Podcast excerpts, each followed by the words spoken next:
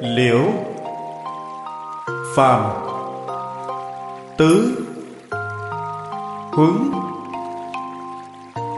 Tập 12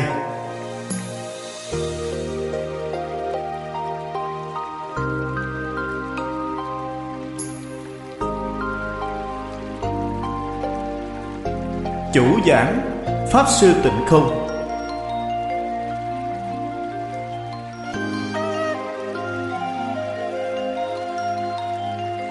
Thời gian, ngày 18 tháng 4 năm 2001 Địa điểm Đài truyền hình Phụng Hoàng Thâm Quyến, Trung Quốc.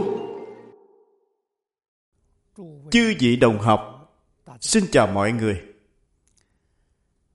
Mời xem đoạn văn bên dưới.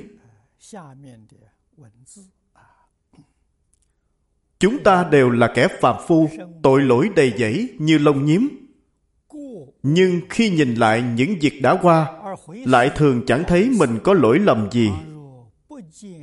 Bởi vì tâm ý qua loa, nên mắt bị che mờ.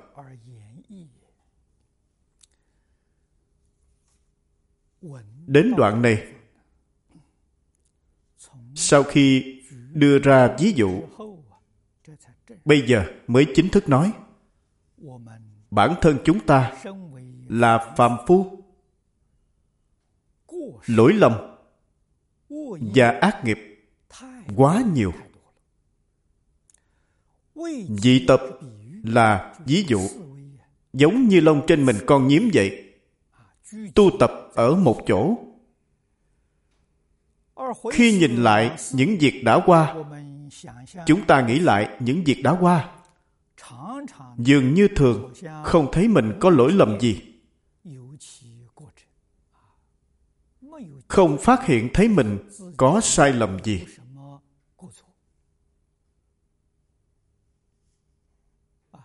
Cho nên, người thông thường chúng ta hay nói, tôi không có tội gì lớn, tôi không có lỗi lầm gì. Bản thân chúng ta cũng thường có cảm nhận này. Đây là nguyên nhân gì vậy? Vì tâm quá thô thiển. Mê muội tối tâm không thấy được lỗi lầm của mình. Trên thực tế mà nói, cử bá ngọc là tấm gương rất tốt cho chúng ta.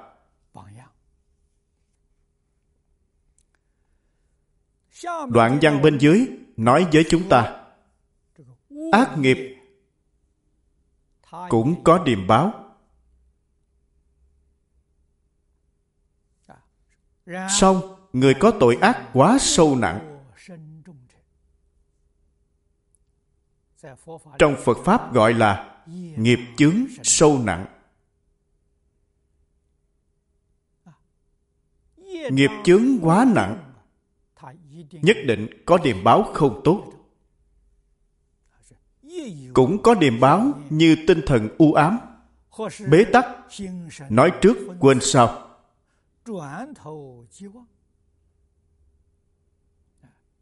chúng ta tỉ mỉ, quan sát những người xung quanh. Có khi chúng ta có thể phát hiện thấy người này rất hay quên. Hồ đồ đần độn, nói với họ chuyện gì? Họ quên rất nhanh hoặc không có chuyện gì mà thường sanh phiền não. Những vấn đề này chúng ta thử nghĩ xem, bản thân mình có hay không? Khi không có vấn đề gì, khi không có ai trêu chọc, cũng tự sanh phiền não. Chỉ cần bình tĩnh quan sát là có thể phát hiện được hoặc gặp bậc hiền nhân quân tử lại thấy hổ thẹn buồn chán. Đây là sợ gặp bậc chánh nhân quân tử. Gặp những bậc chánh nhân quân tử bản thân cảm thấy rất hổ thẹn.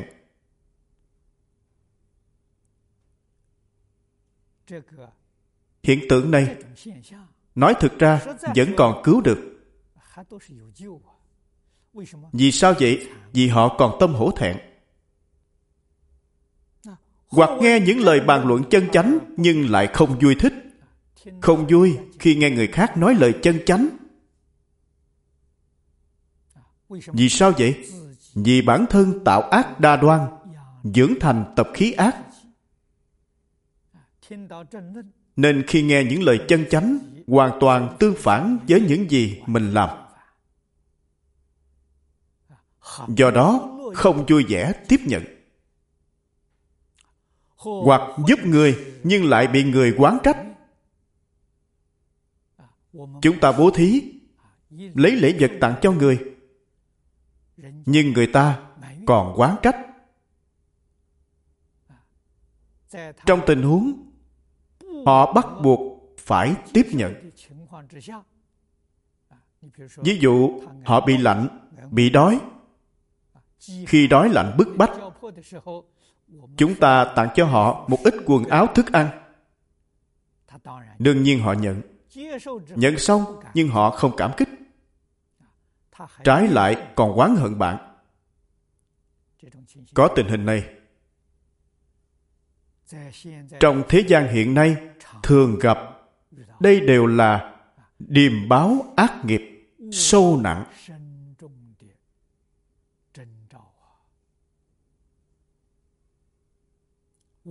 chúng ta phải thường suy nghĩ. Hoặc đêm ngủ gặp ác mộng. Buổi tối gặp ác mộng. Gặp ác mộng chắc chắn không phải điềm báo tốt. Bản thân nhất định phải cảnh giác. Biết được ác nghiệp của mình rất nặng, nên buổi tối mới gặp ác mộng thậm chí nói năng lung tung, thần khí bất thường. Đây là không có tinh thần. Nói năng lộn xộn, lung tung. Tất cả những điều này đều là biểu hiện của việc làm ác. Đây là nói sơ lược vài ví dụ, đều là tướng không tốt.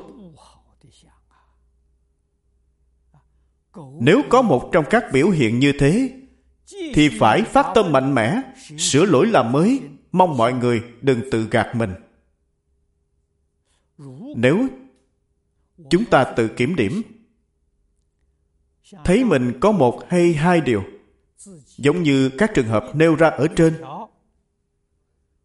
thì chúng ta phải cảnh giác. Lỗi lầm và ác nghiệp của mình nhất định rất nghiêm trọng. Phải cảnh giác. Phải nhanh chóng quay đầu. Lập tức phấn chấn. Sửa đổi làm mới. Nghĩa là phải sửa đổi lỗi lầm. Làm mới bản thân.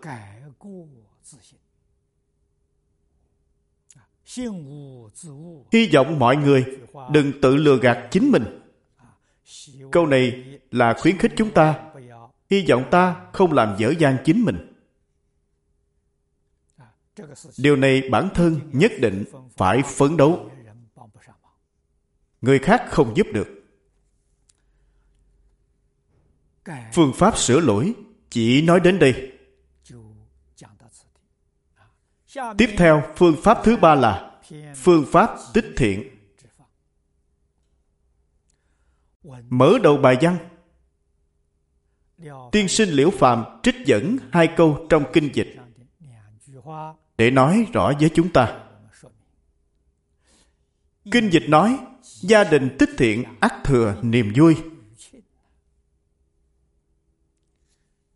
Hai câu này có thể dùng lịch sử để chứng minh. Từ xưa đến nay phàm là người trung hậu thật thà. Người tích thiện thì đời sau của họ luôn hưng vượng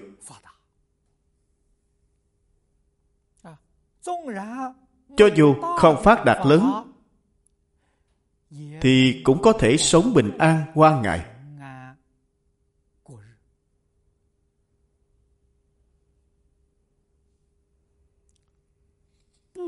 Không đến nỗi gặp phải một số tai họa.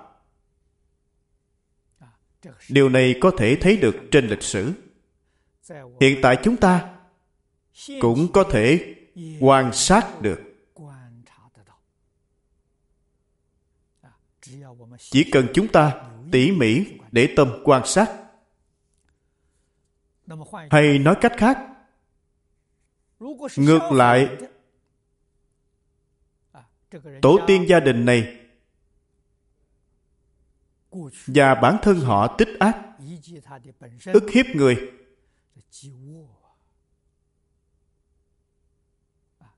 Chỉ làm những việc tổn người lợi mình.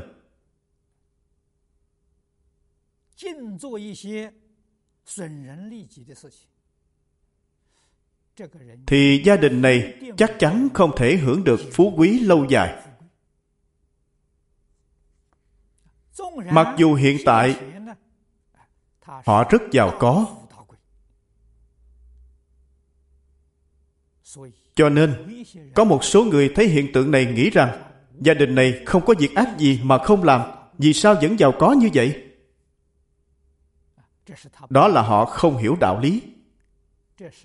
Đây là do trong đời quá khứ gia đình họ hoặc bản thân họ. Tiền bối của họ trong đời quá khứ, tu phước báo lớn.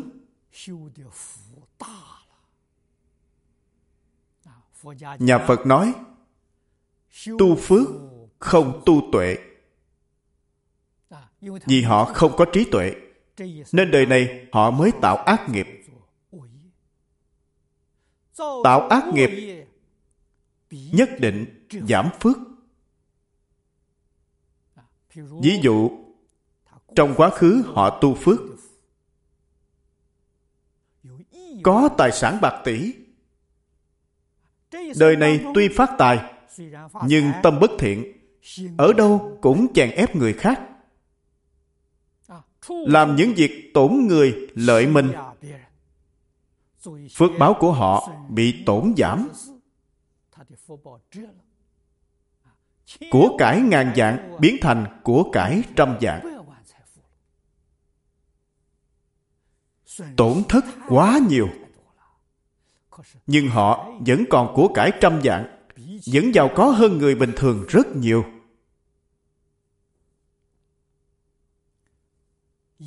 Nhân quả thông ba đời. Đời này họ hưởng hết dư phước này rồi, thì tội báo của họ liền hiện tiền. Có một số người đời sau họ mới chịu quả báo. Có một số người ngay đời này, đến tuổi già, thì mất tất cả. Phá sản. Nguyên nhân là gì? Do gia đình họ tích ác, nên họ gặp báo ứng như vậy. Con người phải hiểu đạo lý này, hiểu rõ chân tướng sự thật, nhất định phải biết đoạn ác tu thiện tích lũy công đức đối với cá nhân mình, đối với gia đình mình, đối với dòng tộc mình, nhất định có lợi ích lớn.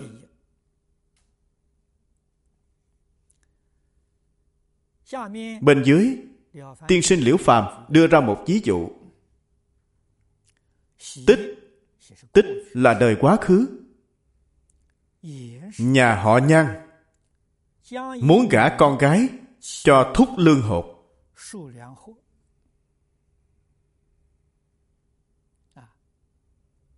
Nghĩa là nhà họ nhan muốn đem con gái mình gả cho thúc lương hột.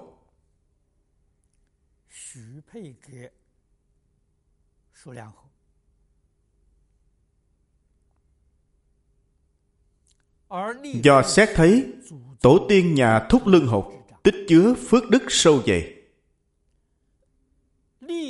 Lịch tự nghĩa là kể rõ, tổ tông của thúc lương hột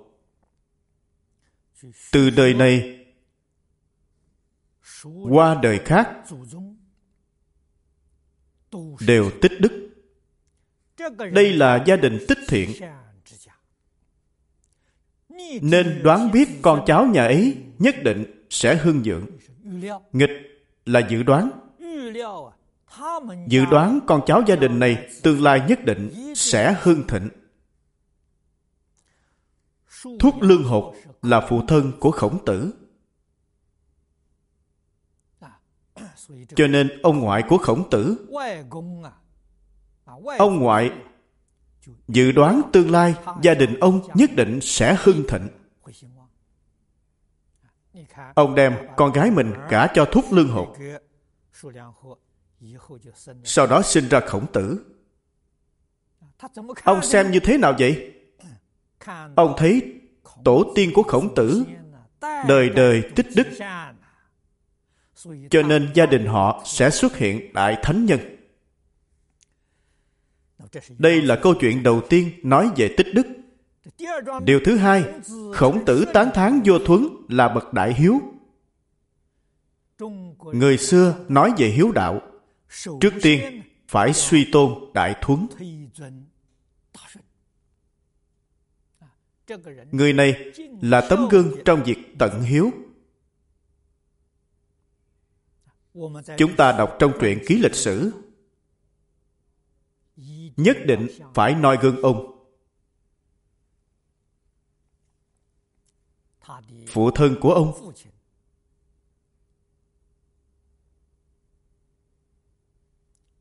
Sau khi vợ chết, tức là mẹ đẻ của thuấn, cha cưới thêm một người mẹ kế. Sau đó mẹ kế cũng sinh một đứa con bà đối đãi với thuấn không tốt. Phụ thân ông bị ảnh hưởng từ mẹ kế. Cho nên phụ thân mẹ kế và em trai là con mẹ kế. Trong gia đình bốn người thì ba người dùng tâm ác đối đãi với thuấn. Mấy lần dồn thuấn vào chỗ chết.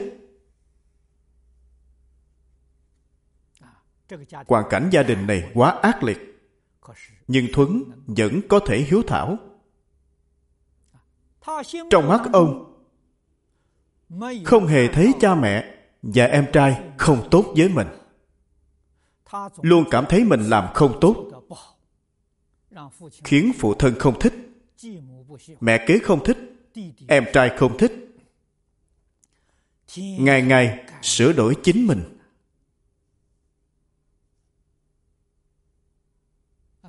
Cứ như vậy suốt mấy năm sau mới cảm hóa được cả gia đình mình.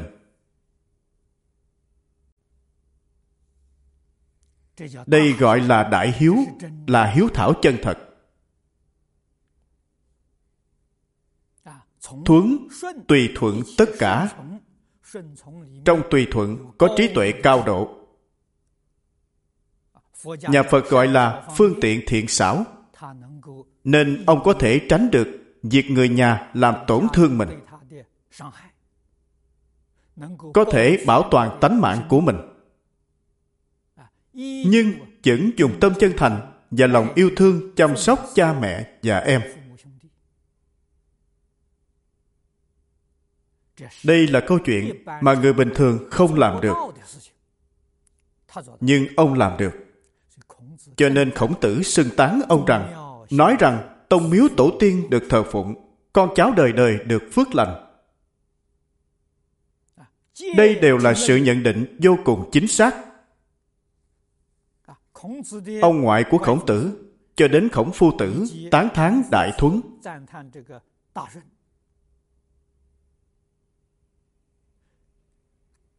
Đây đều là danh ngôn chí lý. Nay tôi lấy những câu chuyện xưa để kiểm chứng. Ông lại lấy những gia đình tích thiện thuở xưa bạn xem sự phát đạt của con cháu họ. trên lịch sử có ghi chép. Trong xã hội hiện tại chúng ta cũng có thể nhìn thấy. Bên dưới ông đưa ra 10 trường hợp vị thứ nhất quan thiếu sư Dương Dinh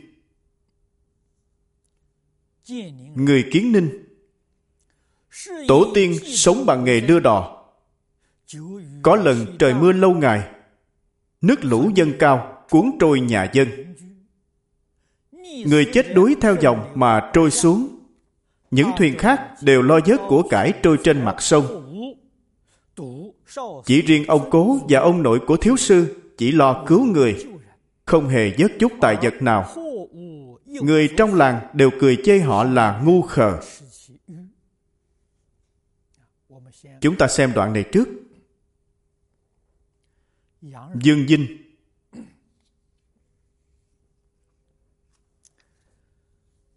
làm quan đến chức thiếu sư.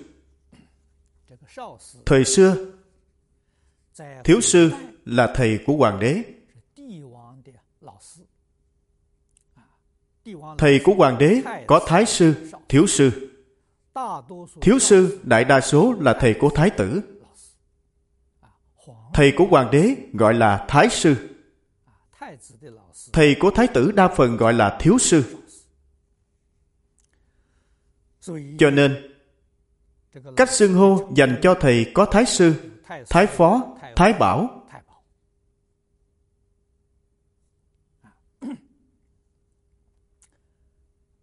Dương thiếu sư, tức dương dinh.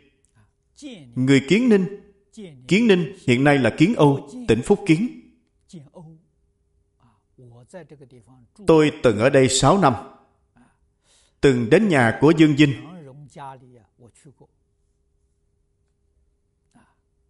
Là một tứ hợp diện ba lớp rất lớn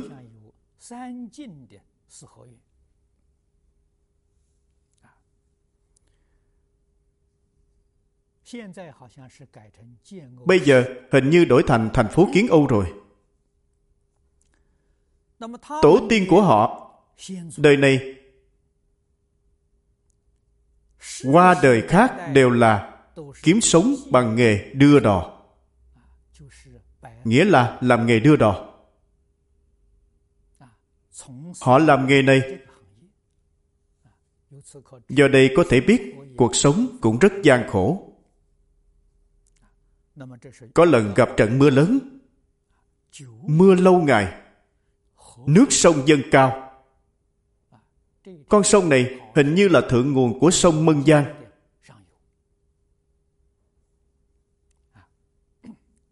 Nó chảy thẳng từ Phúc Châu ra biển.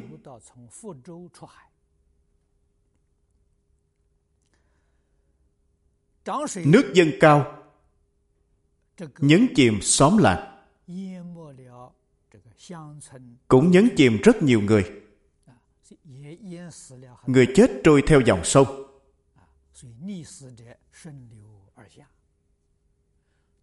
Đương nhiên có rất nhiều người chèo thuyền người thông thường chèo thuyền đi vớt những vật dụng trôi trên sông. Không quan tâm đến người chìm trong nước, mà đều đi vớt tài vật. Chỉ có tổ tiên của dương dinh chính là ông nội, ông cố của ông, là đi cứu người. Đối với những tài vật trôi nổi theo dòng nước họ không hề lấy một thứ gì. chỉ có cứu người. người trong thôn thấy họ làm thế đều nói họ ngu si. cứu người có lợi ích gì đâu. rất nhiều tài sản của người khác trôi trên sông. vớt được thì là của mình. họ không cần tài vật chỉ chuyên tâm cứu người. đây là tích đức đến khi cha của thiếu sư ra đời thì gia đình dần dần khá giả hơn. khi phụ thân dương dinh ra đời thì hoàn cảnh gia đình họ ngày càng sung túc hơn. Có vị thần quá thành một đạo sĩ đến nói rằng ông nội và cha ông có âm đức lớn nên con cháu sẽ được giàu có vinh hiển. Ông hãy chôn cất họ ở đây. Cha ông nghe lời bèn an táng họ tại đó. Hiện nay chỗ đó gọi là mộ bạch thố sau đó sanh ra thiếu sư, 20 tuổi đã thi đậu tiến sĩ, làm quan đến vị trí tam công. Hoàng đế còn phong tặng ông cố, ông nội và cha ông như chức quan của ông. Con cháu đời sau đều được hưng thịnh, mãi đến ngày nay vẫn còn rất nhiều người hiền đức. Đây là lấy câu chuyện của Dương Dinh để chứng minh. Gia đình tích thiện, ác thừa niềm vui. Ông cố, ông nội của ông tuy nghèo khó, nhưng đến đời phụ thân ông thì hoàn cảnh gia đình dần dần chuyển biến tốt hơn. Lúc này, có một vị đạo trưởng. Ở đây chép là thần nhân quá thành đạo trưởng. Chúng ta nói có một vị đạo trưởng nói với phụ thân ông rằng ông nội và cha ngươi có âm đức Ông nội tức là ông cố của Dương Dinh. Từng cứu rất nhiều mạng người có âm đức.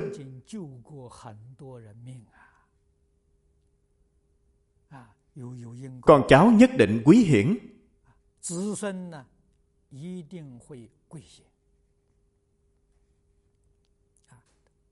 Ông hãy chôn cất họ ở đây. Chỉ cho ông chỗ mai táng. Chúng ta gọi đây là phong thủy. Có một mảnh đất phong thủy rất tốt, có thể mai táng ở đó.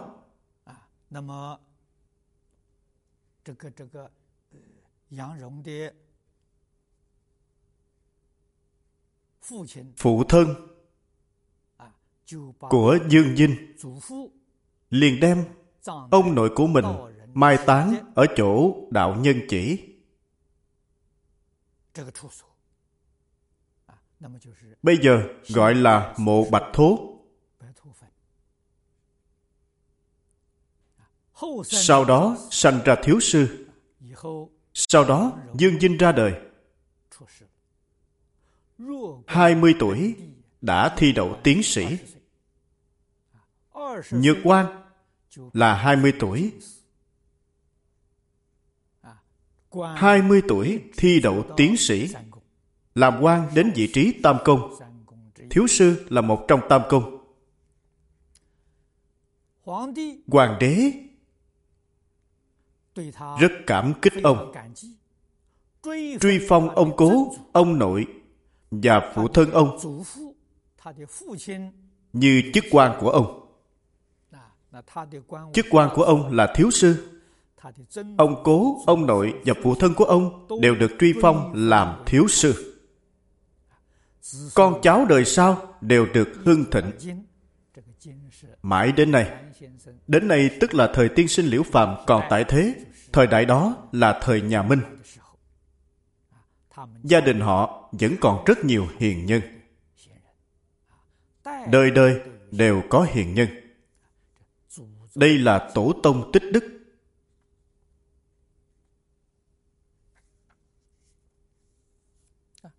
Vị thứ hai là Dương Tự Trừng, người quyện Ngân. Ngân là Ninh Ba, Triết Giang hiện nay. Thời xưa gọi là quyện Ngân. Có một người tên là Dương Tự Trừng. Ban đầu vốn là một viên thư viện trong nha quyện. Là một viên thư viện ở nha quyện giống như quan thư ký, quan văn thư hiện nay.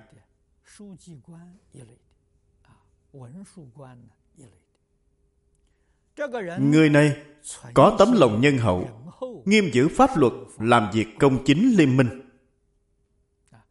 Đây là đức hạnh của ông, tâm địa nhân hậu.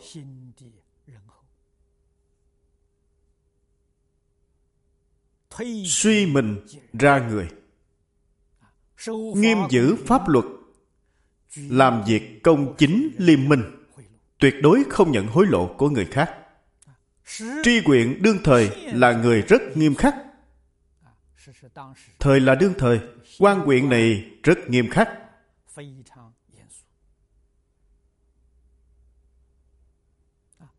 Ngẫu nhiên đánh một tù nhân. Ngẫu nhiên đánh một phạm nhân đến nỗi máu chảy khắp mặt đất mà vẫn chưa nguôi giận. Phạm nhân này khiến quan huyện nổi giận. Quan huyện đánh anh ta một trận. Đánh đến chảy máu khắp người. Mà cơn giận của quan vẫn chưa nguôi. Họ dương quỳ xuống xin tha. Dương tự trừng quỳ xuống đất cầu xin giúp cho phạm nhân này. Vị quan huyện này nói, quan huyện nói, tên phạm nhân này phạm pháp, làm những việc trái nghịch đạo lý, làm sao có thể không giận cho được. Ông cầu xin tha cho phạm nhân. quan huyện nói, tù nhân này làm quá nhiều chuyện xấu. Làm sao có thể không giận cho được? quan huyện nói lý do ông nổi giận. Dương tự trừng dập đầu thưa rằng dương tự trừng khấu đầu nói với quan huyện bề trên lỗi đạo nhân dân đã mất lòng tin từ lâu. Nếu họ phạm pháp tra ra sự tình thương xót họ còn không hết thì làm sao còn vui được? Vui còn không được huống hồ là nổi giận. Quan huyện nghe xong cảm động mà nguôi giận Dương Tự Trừng nói rất hay. Bề trên lỗi đạo. Câu này thật không dễ nói ra. Từ đây thấy được, tâm ông quả thật rất nhân hậu. Bản thân không sợ bị mất chức. Ông nói lời thật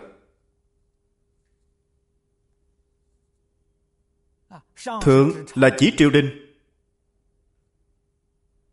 Hiện nay bản thân triều đình có sai trái.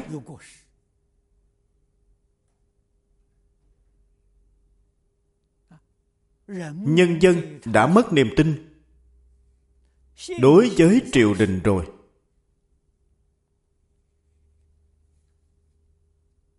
Do đây có thể biết, nhân dân phạm pháp lỗi do đâu? Lỗi do không có ai dạy họ. Ai phụ trách việc giáo dục? Nho giáo dạy học là quan viên địa phương. Huyện trưởng. Ngày xưa gọi tri huyện là quan phụ mẫu. Quý vị là cha mẹ của nhân dân ở địa phương này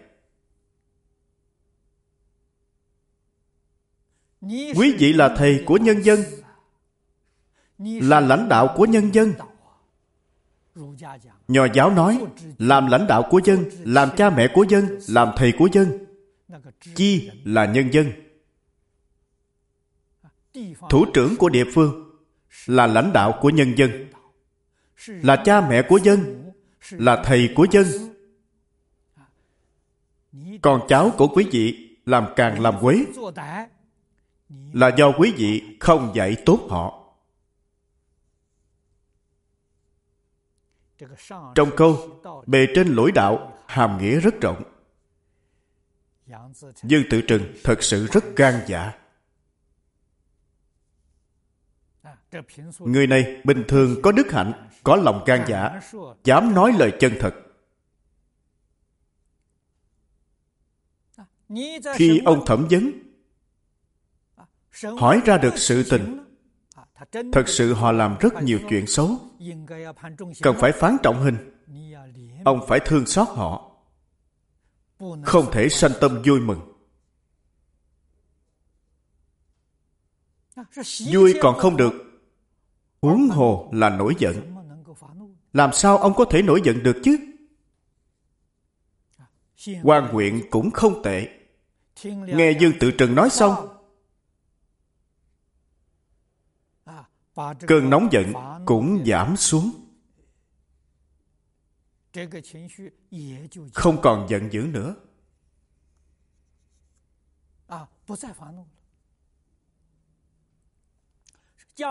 Gia đình ông rất nghèo. Gia đình dương tự trừng rất nghèo. Nhưng có ai mang quà biếu, ông đều không nhận. Đương nhiên, ông có thể giúp đỡ những người khổ nạn, đặc biệt là những phạm nhân này. Ông có tâm thương người, nên thường giúp họ. Đương nhiên, có một số người đem lễ vật đến để nhờ cậy, nhưng ông không nhận bất cứ thứ gì. Đại công vô tư làm việc theo lương tâm của mình. Tuyệt đối không nhận hối lộ. Gặp lúc thiếu lương thực, tù nhân phải chịu đói. Có khi phạm nhân, thiếu lương thực. Ông thường nghĩ mọi cách để cứu tế. Ông ngày ngày nghĩ cách để giúp họ. Đến những nhà có thể hành thiện quyên góp để cứu những phạm nhân này khiến cho họ có thể ăn no. một hôm có một hôm có một số tù nhân mới đến bị đói khát. Phạm nhân mới đến có vài người không được ăn gia đình ông lại thiếu gạo. Gạo trong nhà ông không nhiều. Nếu mang gạo cho tù nhân thì cả nhà phải chịu đói. Nếu đem gạo ở nhà cho phạm nhân thì người trong nhà mình không có cơm ăn. Nếu giữ gạo lại ăn thì tù nhân chịu đói rất đáng thương. Nghĩ lại thấy phạm nhân rất đáng thương. Ông liền bàn với vợ chuyện này. Ông bèn thương lượng với vợ vợ ông hỏi, tù nhân từ đâu đến? Ông nói, từ hàng châu đến. Dọc đường chịu đói khát, mặt mày xanh xao vàng giọt. Vợ ông hỏi, những phạm nhân này từ đâu đến? Từ hàng châu đến. Trên đường đi, chịu đói, chịu khát, sắc mặt rất kém, xanh xao vàng giọt do đó, hai vợ chồng liền đem nửa số gạo trong nhà nấu cháo cho tù nhân ăn. Ông đem nửa số gạo của mình chia cho phạm nhân. Còn gia đình mình nấu cháo ăn. Sau đó, ông sanh được hai người con trai. Về sau dương tự trừng sanh hai người con trai. Con trưởng là dương thủ trần, con thứ là dương thủ chỉ cả hai đều giữ chức lại thị bộ lan ở hai miền nam và bắc. Đây là quả báo. Bản thân tích thiện tích đức. Đến đời con cháu thì được quý hiển. Hai người con trai đều làm quan đến chức lại bộ thị lan ở hai miền nam bắc. Thị lan địa vị này tương đương với phó bộ trưởng hiện nay. Lại bộ lúc đó không gọi là bộ trưởng mà gọi là thượng thư. Thượng thư là bộ trưởng thị lan là phó bộ trưởng cháu lớn làm quan đến chức hình bộ thị lan. Hình bộ hiện nay chính là bộ pháp vụ bộ tư pháp. Cũng làm đến chức thứ trưởng.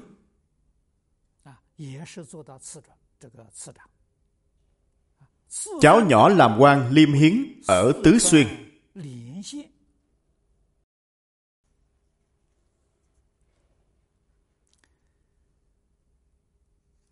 Liêm hiến cũng là tên chức quan thời xưa về sau vào thời minh gọi là án sát sứ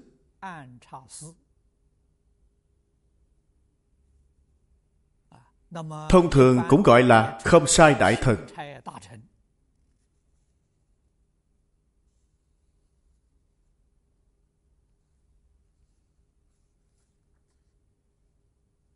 cũng đều là những vị quan nổi tiếng. Đương thời đều là những vị đại thần hiền đức nổi tiếng. Hiện nay các ông sở đình, đức chính, các trước thuật trong lịch sử không ghi tỉ mỉ về họ. Kim là cùng thời đại với tiên sinh Liễu Phàm. Hai người sở đình và đức chính cũng là con cháu của ông. Cũng là hậu duệ của ông. Hậu duệ của Dương Tự Trừng. Đây là ông làm chức thư biện nhỏ trong huyện nha. Do đây có thể biết tích lũy công đức. Bất luận hiện tại cuộc sống của chúng ta như thế nào, trong xã hội có địa vị như thế nào, làm ngành nghề gì, đều có thể làm. Cơ hội rất nhiều. Chỉ cần giữ tâm lợi ích xã hội, lợi ích nhân dân, chính là tích lũy công đức.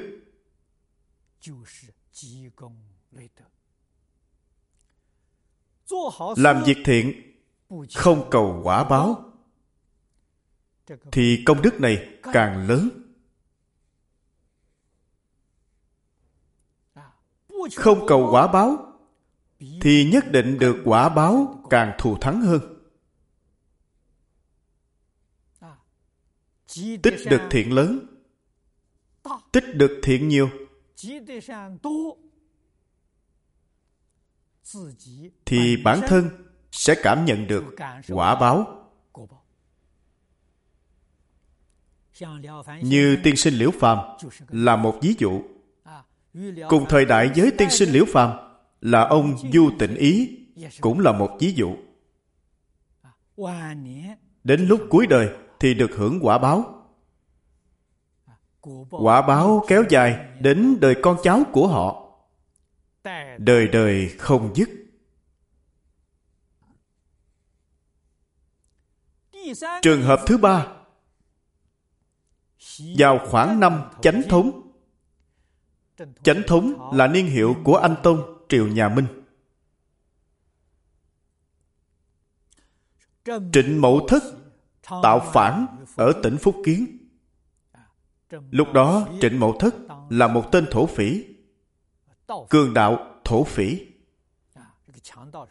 Ông làm loạn ở khu vực Phúc Kiến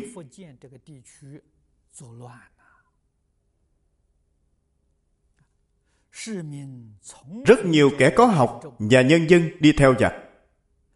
Triều đình cử quan đô hiến trương khải, người quyện ngân xuất quân xuống phía nam chinh phạt. Dùng mưu kế đã bắt được giặc. Hoàng đế anh tông sai trương khải, người quyện ngân dẫn binh xuống phía nam chinh phạt bình định cuộc nổi loạn này bắt được trịnh mậu thất.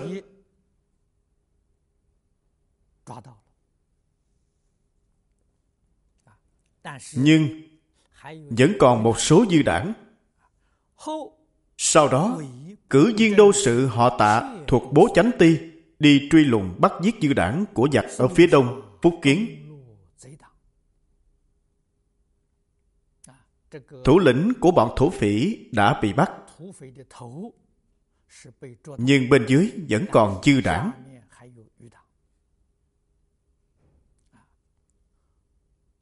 Cho nên, triều đình lại sai đô sự họ tạ thuộc bố chánh ti.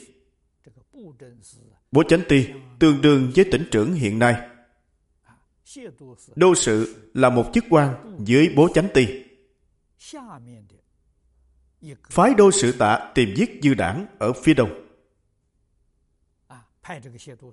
Nghĩa là bình định số tổng đảng còn lại.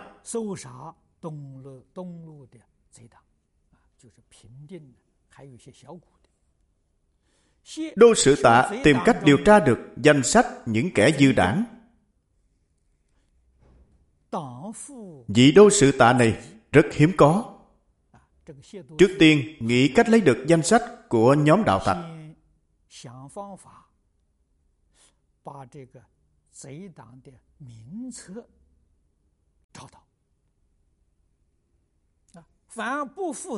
Phàm những người không có tên trong danh sách, trong bọn chư đảng, những người không có tên trong danh sách này, được bí mật trao cho một lá cờ nhỏ màu trắng và dặn Ngài quân binh truy quét thì cắm lá cờ ấy ở trước cửa, đồng thời nghiêm cấm quân binh không được giết người bừa bãi. Nhờ vậy mà cứu được cả dạng người dân. Đây là tướng lĩnh thống lĩnh binh lính. Ông hiểu cách tích đức. Không giết quan người, không lạm sát người. Cho nên, ông dụng tâm đi thu thập tên của nhóm giặc đảng.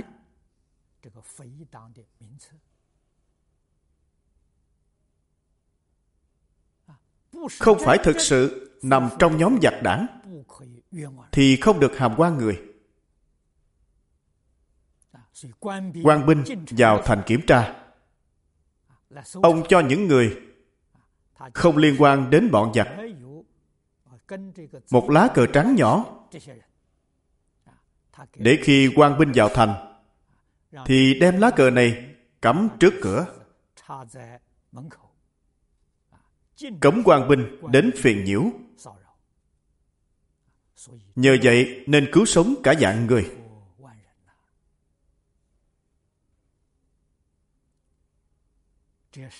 Đây là công đức mà ông tích được.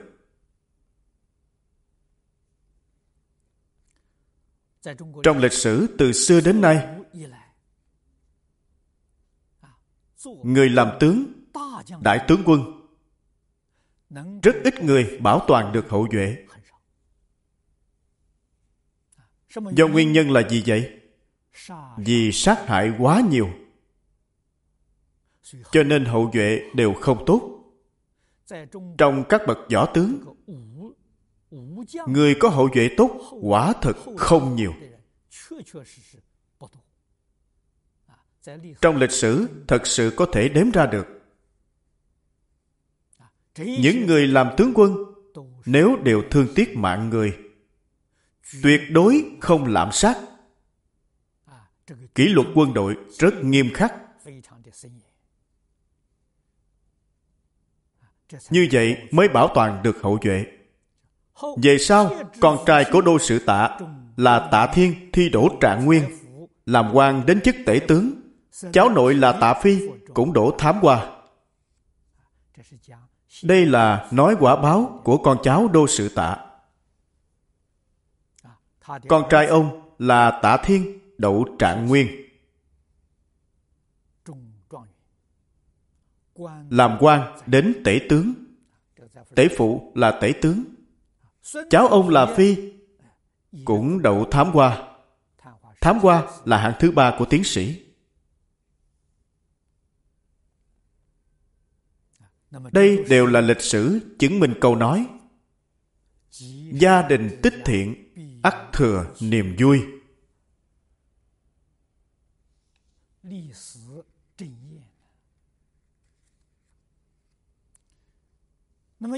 Lại nói với chúng ta, ở bồ điền có gia đình họ lâm.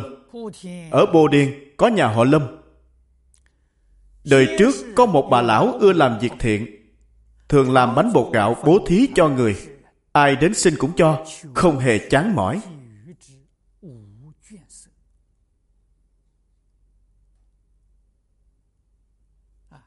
Đây là nói tại bồ điền, cũng là ở phúc kiến.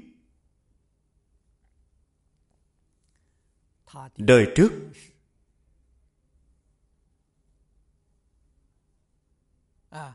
có một bà lão ưa làm việc thiện tức là tổ tiên của ông có bà nội rất thích hành thiện.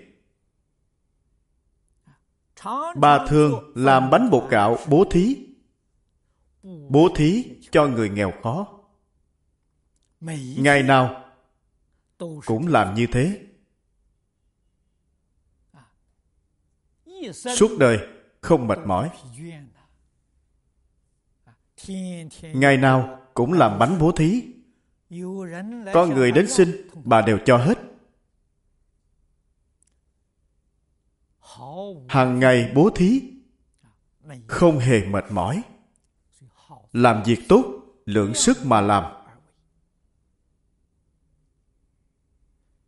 Đối đãi tốt với người khác bản thân nhất định có quả báo thiện.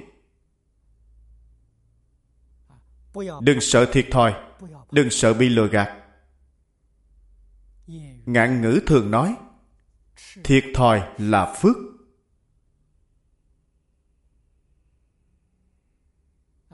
Cho nên tôi thường nghĩ mình không có cơ duyên này.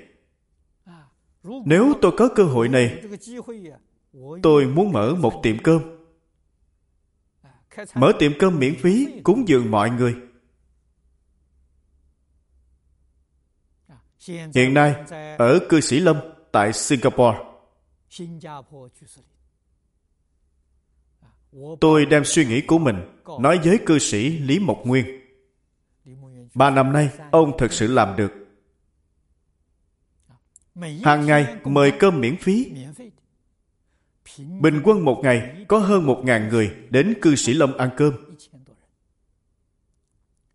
Cuối tuần ngày lễ có đến ba bốn ngàn người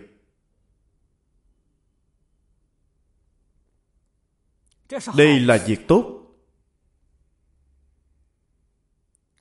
Cư sĩ lâm có bị người ăn đến sập tiệm hay không? Không hề. Càng ăn càng hưng thịnh.